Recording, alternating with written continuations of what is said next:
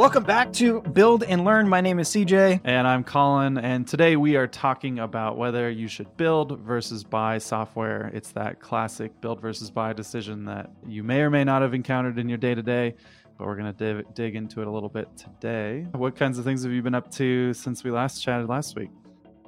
We're kind of winding down the summer here. Our kids are getting ready to go to school. So we're, yeah, we're kind of like starting to enter into hibernation mode, I guess, like cleaning Winter things is up. coming. Yeah, winter is coming eventually sometime. We haven't experienced a fall in New England yet, and so we see some trees starting to turn and we're getting nervous about how many leaves we're going to have to pick up and like all of this stuff. So, yeah, we're getting we're getting ready for that transition. I think the kids are excited to go back to school, 3rd and 4th grade. It's good times. Nice. Yeah, I know at this time of year also that like right at the end of summer, beginning of fall, a very special thing happens in northern Nevada. And so, you know, if you're going to UNR, students will be off campus. They're just gone. All eh, teachers too, right? Yeah. If you're in if you're in and around Reno, you start to see all of these like really wild looking vehicles passing through and you know, there's a lot of dust on the road. so, there's a special thing coming up. What what did what have you got going on? Yeah, I feel like we're lit- literally, I mean, we are in different parts of the country, but like you're talking about leaves turning, and I'm thinking about how hot it's going to be out in the desert. Yeah, so Burning Man's coming up. I know it's a pretty popular thing in, in tech circles. There's a lot of like preconceived notions of what Burning Man is as well. And, uh, you know, it's.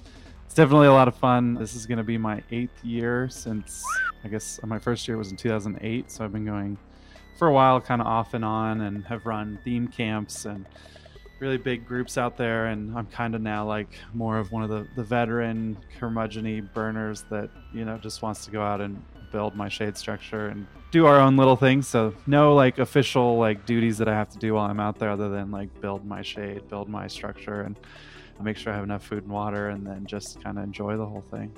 Nice. Do you bring out water to bathe with or like shower with? Or are you like one of the hardcore people that are just, I'm going to be dusty and I'll get super, super dusty. When I get home, I'll shower.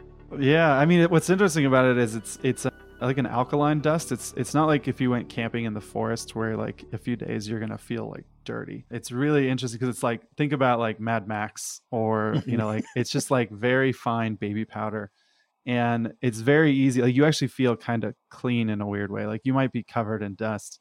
So some people try to like do all sorts of cleaning regimens out there. It baby wipes are your friend basically, or like the really large Mhm. format ones you can get. Yeah, uh, some people try. They do like solar showers and stuff. The issue is bringing out enough water because you're already wanting to bring enough water to cook and you know drink and so it's part and then you got to deal with the water like you need to try to like deal with your wastewater after that. So you're not supposed to pour things onto the ply like that we could go on and on for a whole episode on on this like because a lot of people just think it's like a you know party in the desert which it very much is but like a lot of people who have never been before don't realize how harsh of an environment it is out there. And yes you can buy ice and there's people your neighbors are going to help you if you forget something but it is one of the more inhospitable places on the planet to go to You've gone eight years. Are you doing a theme this year or? I am with a- shade? yeah i am with a camp but it's like again a camp of people who have done it for so many years that we don't really want to like some camps have dues and you got to sign up to do group cooking and like events and all that stuff and so our camp we actually record like on behalf of the the burning man organization things at burning man in vr so 360 degree video. We're going to be out there with i think it's like oculus goes which are like an older version of the oculus that's like really lightweight indestructible version. Doesn't have to be tethered to a computer. And it is you know i thought it was a little bit corny at first. It's like you can't like why not just enjoy it? Why try to capture this? But the people who started it are literal like librarians and documentarians who are trying to create an archive of what's going on out there. And so they get invited to go out in the middle of something that uh, you as even an attendee aren't allowed to be in the center of and get Mm. to capture that in in 3D and then teaming up with other groups. There's a group called BlackRock BRC VR that does more of the like 3D metaverse avatar side of things. So you get to actually like if you're not on Playa, you can turn on your Oculus at home and and be part of the of an experience out there and it's kind of interesting because it's like obviously never going to replace what it i mean it's hot and dusty and all that stuff doesn't come through obviously. But uh, like half of it is like getting through the day because it's hot and you get to see all these amazing things and you're running into people and then at night you get to go out and it's just like you know every led that you've ever seen on the planet all in one place and fire and just it's a it's a really good time so. Something that i've heard is that you can't actually buy anything there. It's all like a barter system. So in today's episode of build versus buy literally you have to build everything. You can't yeah. buy anything or you have to trade right? Yeah we can jump into the theme but yeah that one also gets a little bit of misinterpreted because they do sell ice just because it will be very hard to be out there. Like i'm going to be there for nine days. You can be really good at packing a cooler in nine days. You just it's going to be melted no matter what. So you figure out things that don't require refrigeration and ice and things like that but you know having a nice beer on ice is also a, a luxury to have. So they do sell ice but it's more of a like a gifting economy and that there is no real economy. It's just that some people will bring gifts quote unquote and that gift might even just be helping you build your shade or build your camp right? It doesn't have to be a thing and it's not an expectation that you're giving something back right? In some cases this is like open source if we want to go there. Like mm-hmm. there is a lot of reasons why i think developers and, and community minded people are attracted to it is that yes you got to buy a ticket. Yes technically going to burning man in general is expensive. Like it is a privilege to go because you got to have the time to go the money to go you know. Unfortunately you know it, it ends up skewing towards a demographic that uh, allowed like is able to make that mm-hmm. work once you have paid to go and you get there you're not spending money. Someone might just make a bunch of stickers and pass them out. It might just be an act of kindness that they're doing. And then some people go all out and you know cast little figurines out of silver and you know randomly you might you know just because you talk to somebody that did that they might give you one. And it you know you're not doing anything out there with expectation and you're not trying to you know collect all these little gifts or anything. It's just an interesting thing of like you know i'm not going to be doing this be- with an expectation of return or something mm-hmm. like that i also am really intrigued by the way that it's set up like the the actual layout of the city because it, it yeah. is a city and I think someone recently shared a, an image of like Mesa, Arizona, which is also sort of laid out in a circle where everyone is, it's easier to sort of like cross the city to any mm-hmm. point rather than having it laid out in like a perfect like rectangular grid. Um, yeah, an architect designed that, and or many architects probably, but it was it's interesting because the yeah the way that your addresses are actually based on the hours of a clock and then the rings inside of that circle are the different streets from a to h. And so each one has a different name but you can just say like 330 and a. And if you're at 12 midnight right midnight then you can figure out where 3 is. And it's pretty interesting way of doing it. Um, there have been some like competitions and and to like redesign the city and you get all sorts of interesting things but then you end up realizing it's like okay now to get from one side to the other it takes you twice as long mm-hmm. or you don't know where you're at in relation to other things like it it is a really interesting thing and like clocks exist around the world so it's pretty easy for you know a global audience to pick it up and know what what that means but huh yeah so yeah it's it's like a it's an annual beta test of like how you should lay out a city yeah I think it would be fun to change it every year, but yeah, I think everyone would get super lost. yeah. cool. Colin at RailsConf this year did a talk about build versus buy, and a lot of it was around sort of uh, stuff at your current role. But yeah, just kind of curious, like where we should start, and maybe we can like set the stage and talk about what the difference is, or maybe kind of like who might be making this decision. Yeah, I mean, my the talk that I did was specifically like build versus buy on Rails, which we can talk about in a little bit that one was kind of funny because I was like, is this Railsy enough for RailsConf? But I think, you know, I, I did pretty good justice there because it is a decision that everyone will eventually have to make. And it might not mean that you're physically taking your wallet out and buying something. It might mean using an open source library or a gem or, you know, whatever modules are in your language. But to kind of set that stage, it's anytime that you can think about building something from scratch or buying something, using something off the shelf, or I would say the third pillar would be inter- implementing something from off the shelf, right? So you might use something off the shelf or buy something, but you still have to build to it or you know implement it into your system. So build versus buy kind of simplifies it where it's like something like Zapier is something you're buying and you don't have to necessarily write any code for that. But, you know, is it enough? I would say like in the topic of integration, some companies just say we have Zapier, right? And in some cases that means that they did have to do some work to build to Zapier, but they did that once and now Zapier is going to build all the integration points. And for some companies, you know, like an indie company might love to do that and indie customers might love that, but an enterprise company you know, saying like, here, go use Zapier probably isn't going to work. And so that's where that starts to evolve a little bit. But yeah, has this kind of come up for you in your work eh, or like the decision in your role or how does that come? Yeah, I mean, over over the years, I've definitely run into this a bunch of times where I mean, uh, probably the earliest instance I can remember was trying just trying to save money on little side project ideas that I was building myself. Like I was spending a ton of money on Heroku. And so I was like, hey, I bet I could use a DigitalOcean droplet for way less money if I can just build some of this stuff myself with open source tools like Nginx and whatever other stuff. And it ended up being like a giant pain. And it was totally worth just spending the money on Heroku for hosting instead of trying to build all the like infra myself. But yeah, yeah another, so you had like, a trade off there then, right? Absolutely. Yeah. There's always going to be a trade off. And it's really hard. I think I don't know. It's it's really hard for me personally to not build something. and so right now I am thinking through my content process for instance, right? Like if I'm once I make a video, I want to transcribe the video. I want to use that transcription with OpenAI to generate tweets and video descriptions and titles and then I want that to pipe into TikTok and all these other social media things. And I wanted to track the analytics for all of that. And so my immediate first reaction as an engineer is like, okay, I can go build this. But in reality, what I'm now like literally today setting up is Airtable so that I can just use a bunch of tools that are already built into Airtable. It's like this no code off the shelf thing. Maybe I mm-hmm. pay 10 bucks a month, but now I don't have to maintain my own hosted Heroku Frankenstein of like, okay, here's my video workflow. So, right.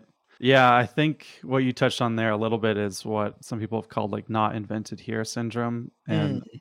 as engineers, we really do enjoy building things, and it's very easy to trivialize how easy something will be, right? You're like, oh, I can do this in a weekend and mm-hmm. it's going to be worth saving all this stuff but you you don't have the knowledge of everyone who's come before you who has mm-hmm. tried to do that and almost always you know i this is even in building features like i try not to ever say that will be easy like ever mm-hmm. because there are edge cases and gotchas that you know even sending an email it's like oh i can just do smtp by myself but like sendgrid exists for a reason mm-hmm. right mm-hmm. there are issues with deliverability and there are issues with like even just making sure an email address is a real email address before the email goes out you end up paying for it and it's a trade-off but if you try to do all of sendgrid yourself that's when i start to argue like should you mm-hmm. be doing that there's a funny story that I heard when I was working at this robotics company a long time ago, and it was a, a, story about a monorail.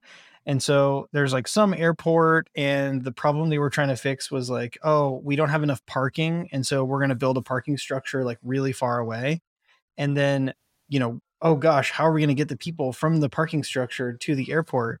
And so they instead of just being like, oh, let's make like a road and use buses and we'll just like buy a bunch of buses, they're like, oh, immediately we're going to over engineer this and build our own monorail that's going to be like super epic and it's going to have all these bells and whistles and it'll be unmanned and automated and all this stuff. So, you know, like, I don't know, it, it's, it's a really good story when you're thinking to yourself, should I build this? as an engineer and be like, okay, is this a monorail? Like, yeah, am I building a monorail right now? Right. Yeah. Especially relevant if you're using Rails. Yeah. I didn't think about that. That's hilarious. Yeah. I think uh, I saw someone in the community was tweeting about how we should have a hackathon on a train.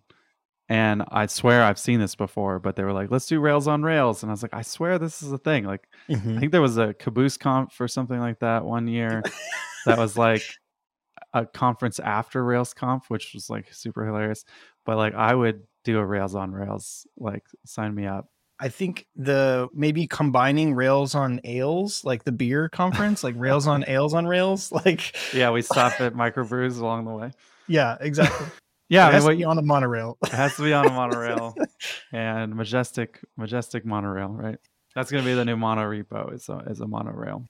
But I, I see this a lot at companies, especially for engineers who don't talk to customers or aren't in touch with the business side of things. It's very easy to you know build stuff and the thing that, that i've really come to and you see this on like the more indie hackers side of things too is like you as a business you have an infinite or so you have a finite amount of time and capital probably so like your time a developer's time if you're hiring someone to build something you have an like a, a, limited amount of money to spend on it and you really in general have a limited amount of time to prove out a like a thesis you know, mm-hmm. you're building something that may or may not be what a customer wants. And so what you really have to think about is should this be a core competency of yours? Like, should I be doing all of my own payment rails? Should I be doing all my own Twilio like SMS stuff? Or I guess the other way to phrase it, like, is this what a customer's hiring us for? Right. Like if your tool is for like in the case of Orbit, managing a community, but then we do like 10 other things on top of it. Well, it's like maybe we need a few of those 10 things. And so it makes sense to do use a gem or use an open source library for those kinds of things.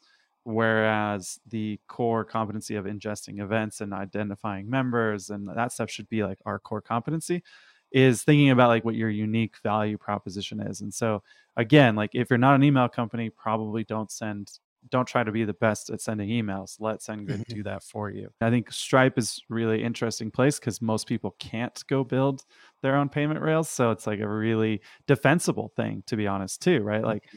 If you're building a company or you're working at a company and you are this engineer, like sometimes, you know, I, we don't yet know if this audience for Build and Learn is engineers at a company or indie founders, right? But you want to think about what's defensible and if spending a whole month on building the most amazing reporting engine is what you do but then you have no customers for your main product that's probably going to be a bad use of your time and so looking at some of these like drop in report builders or drop in query builders or even an output to airtable right might be the answer there yeah i think the point you made about having a finite set of money and time is really interesting because I think the amount of money you have also influences your decisions a lot. Like if you are a startup that has zero money and you're just by yourself and you have a lot of time, yeah. then you know, it might make sense to save a little bit of cash to build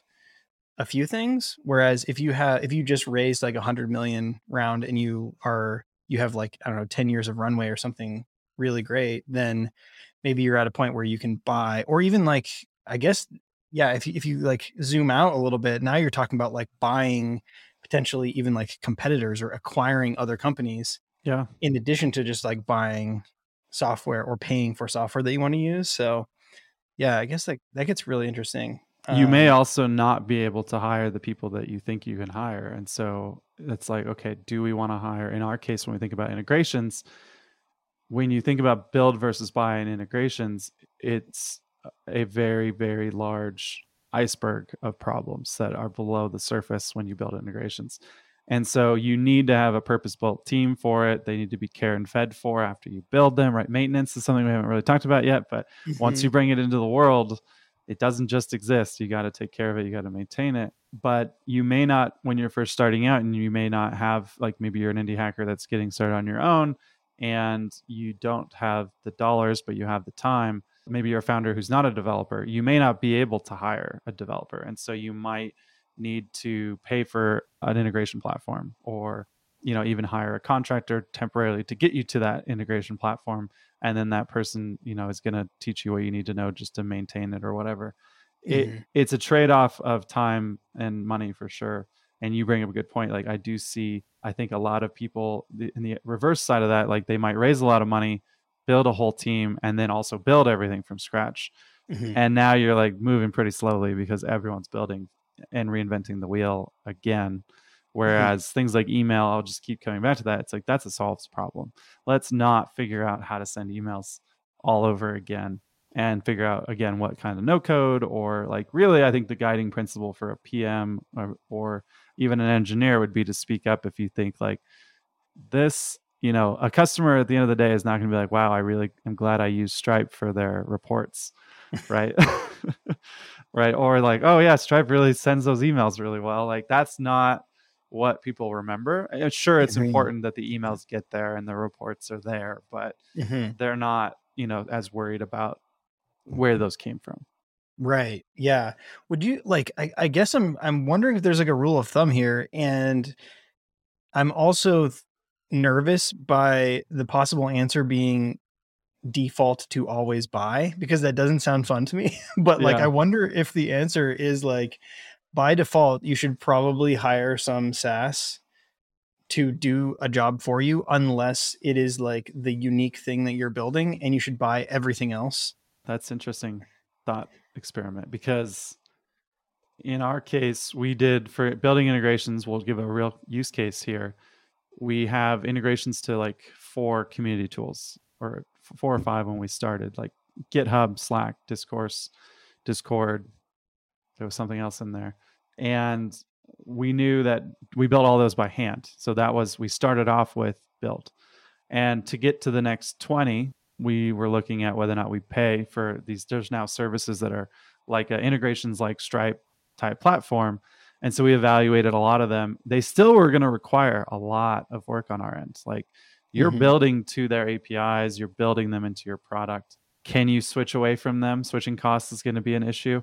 Theoretically, they're all like, yeah, you could leave at any time. It's like, well, once people have authenticated with us, there's no way that they're leaving. Like we can't just make everybody re-auth so it became a situation where like the the spoiler here is that we went with build and what we did though is that we decided to look at all the five integrations that we had already built and we came up with the common framework amongst them and then we then were able to build i think we now have it took us like a year to build five and now we have in like six months another 10 mm. because of that framework and that framework was not you know it was very MVP. It was we've been adding to it as we add each new integration that has like a little edge case. And again, mm-hmm. like every one of these is like, oh, of course, this company has decided that OAuth works this way. And so you're almost trying to create the standard. And the issue is, I think like IBM has this uh, old ad of like the universal business connector, and it's like a giant plug and it's got every plug on it. And like mm-hmm. that thing doesn't exist. But in the same vein of this conversation, there's this phrase in the industry called no one ever got fired for hiring IBM or paying for IBM, mm-hmm. right? Is that like if you choose to do build and it's wrong, oftentimes people lose their job or the company lost a lot of money or they just lost a lot of time and they still could go back and buy, right? Mm-hmm. It or in some cases I've seen people will do both.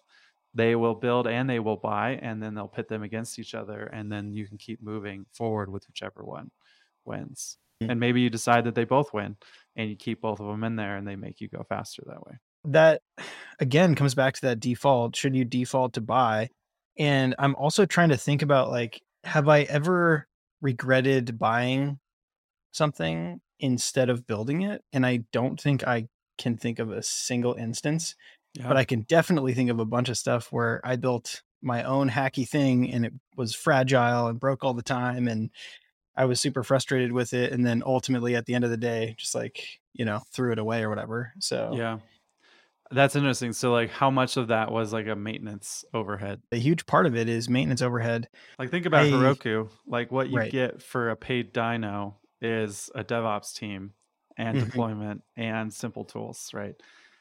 There have been things. There's a tool, something called Dokku, D O K K U. It is a Docker version of Heroku that you can spin up on your own box. Mm-hmm. To call it a direct replacement, though, like it doesn't have.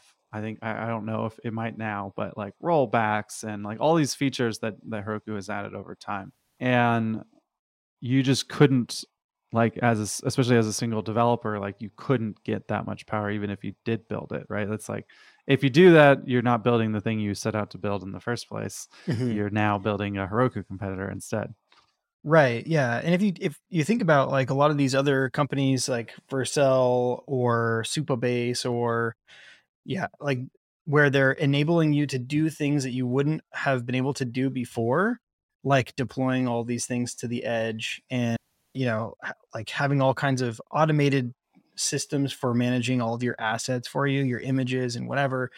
Like they're yeah, I th- I think the gap between host it yourself, just like spin up and like your own thing on Amazon and host it yourself, like that is starting to go away, right? Like yeah. there's all of these porcelain beautiful solutions on top of AWS that take away so much of the work that you would otherwise have to do to build up all of your own infrastructure inside of AWS that for me that seems like the best example is like don't use I don't know in in my experience I don't think I should build on AWS. Instead, I should always just buy something that is going to give me like a nicer interface into AWS and do other things for me. Especially mm-hmm. because it's it's like even even these layers, these thin layers like Heroku, Vercel, Netlify, whatever, they themselves are also being commoditized. Like they're not that much more expensive than just doing it directly on AWS. And so sure, they can take a sliver of my tiny little startup, but like yeah. at the end of the day, that doesn't matter a ton. So well, and they're counting on you getting big, right? So they want to give you credit, they want to give you a free site on Netlify, and they hope that you need their, you know, whatever their paid services are once you like get to that scale. This kind of brings up this concept of innovation tokens. Have you seen this blog post? I'll have to find it and put in the show notes. I don't think so. Yeah, what is this? So this is essentially like you let's just pretend that you only have 3 innovation tokens and you want to spend them. You don't get to build your own database from scratch, write your own programming language and some other third thing. Like you get three things that are novel and new, but you can't spend them on everything. And this is where I think you see some startups today like jason warner previously of github he's he's been pretty public about like if you're a series a company and you're using kubernetes like you probably have built that monorail that you were talking about like you probably have created complexity for yourself that is not needed right like why are you using kubernetes when rails on heroku should be able to get you to product market fit and customers paying you and it's like oh now our api can't handle it so maybe now it makes sense to go to aws because the traffic through heroku like we'll just give it 30 second timeout on heroku that's a problem for mm-hmm. some people right and it's like well why why is our api taking 30 seconds to return in the first place it's probably a better mm-hmm. question but like it, there's a point at which it makes sense to go down to the rail like the literal bare metal of aws or whatever that is but in this case, it's like, okay, we're going to spend an innovation token on Kubernetes and we're going to go do microservices. It's like, okay, now we just spent two. And the complexity of the code base is so out there that now onboarding a new developer is hard. Knowing how to add a new feature is hard. And so you want to make sure, and I think it's captured better in the blog post. So I'll, I'll put that in the show notes. But it is just a good thing, or it's like, let's just say you do have five features. You can't reinvent the wheel for all five of them. And mm-hmm. I would even argue maybe you don't reinvent the wheel for any of them. Like you said, mm-hmm. like default to buy. Like, and again, buy doesn't mean spending money here because you could go grab a gem, right? Like it doesn't make sense to build your own markdown previewer mm-hmm. when there are 20 in mm-hmm. Ruby alone, right? So like let's go use one of those. Because again, like someone might want to use Markdown, but like you're not a mark I mean, unless you're a Markdown app, like then mm-hmm. I would say maybe you should make your own parser, but like only if there's a compelling reason mm-hmm. to do that. I think it's it's been interesting to see from the inside of Stripe how much stuff we've built like ourselves instead of buying. A great example of that is MarkDoc. I mean, when you mentioned Markdown, like this sprang to mind. MarkDoc is this framework for authoring documentation that that we built, and it is a React framework that allows you to author most of your content in markdown files and then you can build components with react that you can then sort of sprinkle throughout your markdown because we found that like okay none of the markdown things worked the way that we liked and yeah. so we built it ourselves and so there's there's actually like quite a few instances of that across the organization but that is a really massive successful org that's doing that and so i would say that most yeah like most of the time well stripe didn't start with that right right that's yes, important yes. to know you Yes. get you uh, like when i think of uh, this article and i just pulled it up they talk about choosing boring technologies Mhm. and embracing boredom and that means like maintenance and all these things it's like the more things you add it's going to become more intense to maintain but in the case of mark docs like stripe has kind of always been known as like having great docs as marketing and great developer experience. I'm sure if we go far enough back in the wayback machine like it probably wasn't always that way when it was like slash dev slash payments or whatever right? Like you probably could find a doc site that feels like any startup today but they chose to make that a differentiator and that's where that is this our core competency and is it our unique value proposition comes back in because they're like okay people love our docs now how can we make our docs process better for us Mhm. as a Mhm. team to make that continually better for the customer that one makes sense and it's kind of a moat right like we Mm. won't mention names but like there's some other companies that don't have really great docs that Mhm.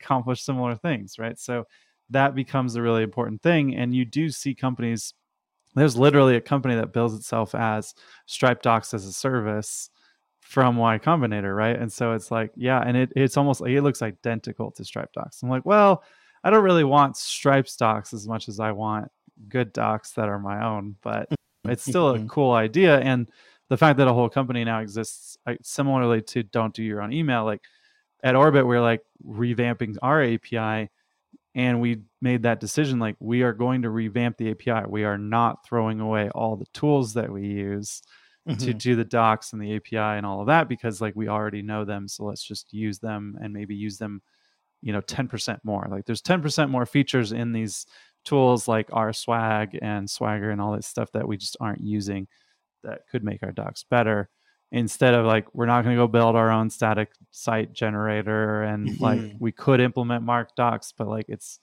it's a new it's an innovation token for us that we probably shouldn't spend maybe when we're profitable and the docs are a clear value provider then then it would make sense to do that So I am now I'm wondering I remember playing around with the API reference for Orbit and you can kind of like enter in fields and test out requests.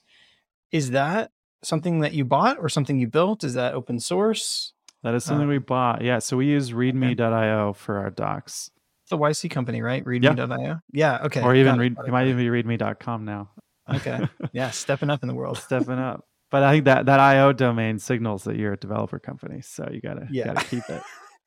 I think Um, I saw the they posted a hiring. They're also hiring on like Good to know. the Hacker News. Who's hiring? if if you month, love so- docs, it's it's a really cool tool, and I will admit, like I did go into it with like I hate our docs, like because I Mm. didn't realize we weren't using enough of README's features. We weren't Mm. using enough of Open API features. We weren't using, and then so like in, in some cases it was like let's just relook at the tools that we have, and we are paying for it, but it's also like I don't have to think about where the docs get deployed. They just exist. You know, that also means like we also want to build out more of like what you guys have at Stripe with the more like guides and tutorials and stuff so that people get a better sense of the concepts. And they do have that in README. We just don't use it. And Mm. so like we have a whole separate Webflow website that does that right now. And like we're just going to put it all in README so that it's all in one place. And again, like we have to invest in writing and copy and documentation, but we're not going to blow an innovation token on you know building a Jamstack website and pulling in from Yard Docs and all this stuff that we could pull in. But So it seems like the takeaway there is that if you are going to buy, it's worth investing in learning about the thing that you bought so that you can actually take advantage of it. I think that's like where the entire industry of customer success like came from. Yeah. It was like how do you make sure that you increase the adoption of all the different features and the attach of all the different features for your product? So yeah, Yeah. that's definitely something to keep in mind, I guess. Like Well, I imagine like if I was using one, th- like I sign up for Stripe and I use the one thing that I cared about when I joined, I may not be paying attention to all the other features, right? And so that's where I think CSMs can help and be like, hey, we know you're using this. Did you also know you could do this? And your Mhm. team is really great at that, right? As you roll out these new beta features and stuff, you're looking at who's using similar features and saying, hey, do you want this to be 10% better? come check this thing out and it almost always is like this is the thing we've been waiting for. Why doesn't stripe do this? And it's like oh here it is you know for you to Mhm. try out. And with readme it was more of i was like why can't i just write in here? Like we we deployed to a json and json gets ingested by readme and then that and we'll do a whole episode i think on docs for sure. But like why can't i also put like written prose in here to help developers understand and maybe even drop in a video or a, you know a, a diagram because the open api spec to my knowledge doesn't have that right? And does that belong in the code and all that stuff? But then i was like oh readme has an editor right here and if i write in here it shows up above the generated stuff. So it's like we that was like a light bulb but also like wow how did we not know that this was here? In our case maybe we have a csm with readme i don't know. Maybe we're not paying them enough for that kind of attention but like it's just nice to like get into the tools you have. What you mentioned about defaulting to buy i think that's a smart thing like i would say definitely don't default to build. At Mhm. least go get a spreadsheet do a little column pretend you're buying a car you know and figure out like if i do this if i do this if i do this. And i would also ask like what would what what could go wrong? Like Mhm. if this if we get this wrong is it the end of the company? Is, it, am i going to get fired? Right hopefully you're in a company that celebrates learning and failure and you're not going to get fired but uh, i think making sure that everyone knows like what the stakes are is important and then the other side of it is what could go right like if we pull this off how great is that and you Mhm. know for us building integrations has i think we're still going to wait to see if it pans out as being the right choice but like if we had to continually pay more and more and more money to companies based on how many people are integrating it feels like a good value metric to go off of but like you know when time like right now with the economy being what it is i think we're really excited that we don't pay more money for our integrations. Like the the other way to think of buying is that you're renting versus owning. And as a homeowner you know like owning a house means taking care of the house right? Renting sure it might be a little bit more expensive per month but you're not taking care of the house. You're not having to deal Mhm. with all the stuff that goes into that. So that reminded me of another concept, and I'm curious how you're thinking about this, and that is around platform risk. So if you decide to buy and you go all in on a platform, and then that platform either just like cr- increases your prices by some crazy amount, or they discontinue a service that you're using and depending on, or that your entire business is built on. or they And go out of business Right. Or they go out of business. So maybe this is like another potential warning for buy is try to validate the I don't know, like make sure that the company you're buying is legit. the software you're buying is gonna last.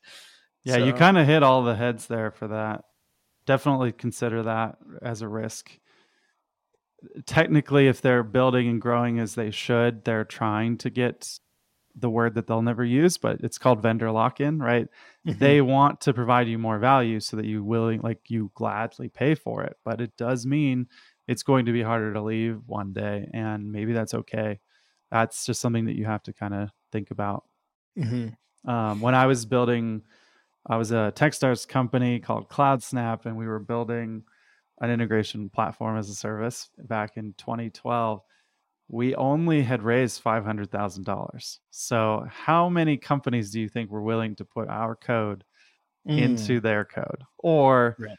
To talk to, you know to build to us and create those integrations that we required you to kind of follow a little bit of a stripe model for like we're going to give you a customer token and and we're going to hold on to all their OAuth tokens and we'll handle refreshing them for you. And it's kind of like a credit card in that respect. And whew yeah not a lot of companies were like it's like maybe if you guys go out and get your series A then we'll, we'll chat again. They just wanted to know that we had the runway to even exist let alone the technical side of that right Yeah, that's interesting too because it when when you were building CloudSnap, if I recall correctly, like one of the first integrations was Sale, Salesforce. Is that Yeah. right? And so I'm in the back of my mind, I'm like, I wonder if going for the enterprise integrations first was something that caused the companies who would use those enterprise integrations to question yeah. versus going for like more indie stuff first. I have no world. idea. Yeah. Yeah exactly like it's also interesting because i feel like where you're at now and CloudSnap and MyVR and like a bunch of tools that we use are all like very similar in that they live at the seams between two giant systems or like between lots and lots of different systems. And yeah like there's definitely so much value in being that glue layer between all these different useful tools. But yeah trying to figure out how to build a company around it is definitely challenging for sure. So, yeah. I think but, you and i might be gluttons for punishment there. Like being on the seam is a pretty terrifying place to be like because things are always breaking things mm-hmm. are always trying it's like a multiverse of apps right it's like yes it's yeah it's like choosing to build a house on the san andreas fault because like everything is around is shifting right. like maybe your house is going to fall into the sinkhole who knows but it's something that a lot of companies do so anyone who solves it you know whether it's internally like at MyVR it was trying to figure out how to do that for themselves but for us, it's like, oh yeah, customers, build your houses on the San Andreas fault. We will handle all the issues. And you're just like, we can't. mm-hmm, mm-hmm. And I mm-hmm. think that there still is. Like, I still think that integration as a service thing is interesting. There are a few companies doing it today. Hmm. Um, mm. Kind of. Are they how I would do it? No. Like, that was the ultimate reason why we didn't go with them was it required our team to know their tools so well. So it's kind of like, do we want to become consultants of this tool? And then if those developers ever leave, now we have to train someone else on it. Whereas what we ended up doing, kind of to round it out here, is everything we built is in Ruby. Every one of our engineers is a Ruby engineer. Everything is not inf- unfamiliar to them. We can do code reviews, we can check it. It's not like talking to some thing on the other side of the fence that we don't know if it's going to go down. We don't know if, how it works. We don't know if it's going to go out of business, like all those different things. And that was where I kind of ended my talk was that it's at the end of the day, it's Ruby, it's Rails, it's convention, it's a lot of different things that like we're used to. And so we don't need to reinvent the wheel every single time we do it. But we also do get some satisfaction out of getting to build it ourselves and own it and invest in it. So yeah, integration. Very cool. All right. So I think that's a great place to wrap. We hope you enjoyed our deep dive into build versus buy, and you got a little bit of Burning Man envy as well. right on. Next time, we're going to be back talking again about code reviews, this time talking about how to review code rather than authoring a PR. And as always, you can head over to buildandlearn.dev to check out all the links and resources in the show notes. That's all for this episode. We'll see you next time. Bye, friends.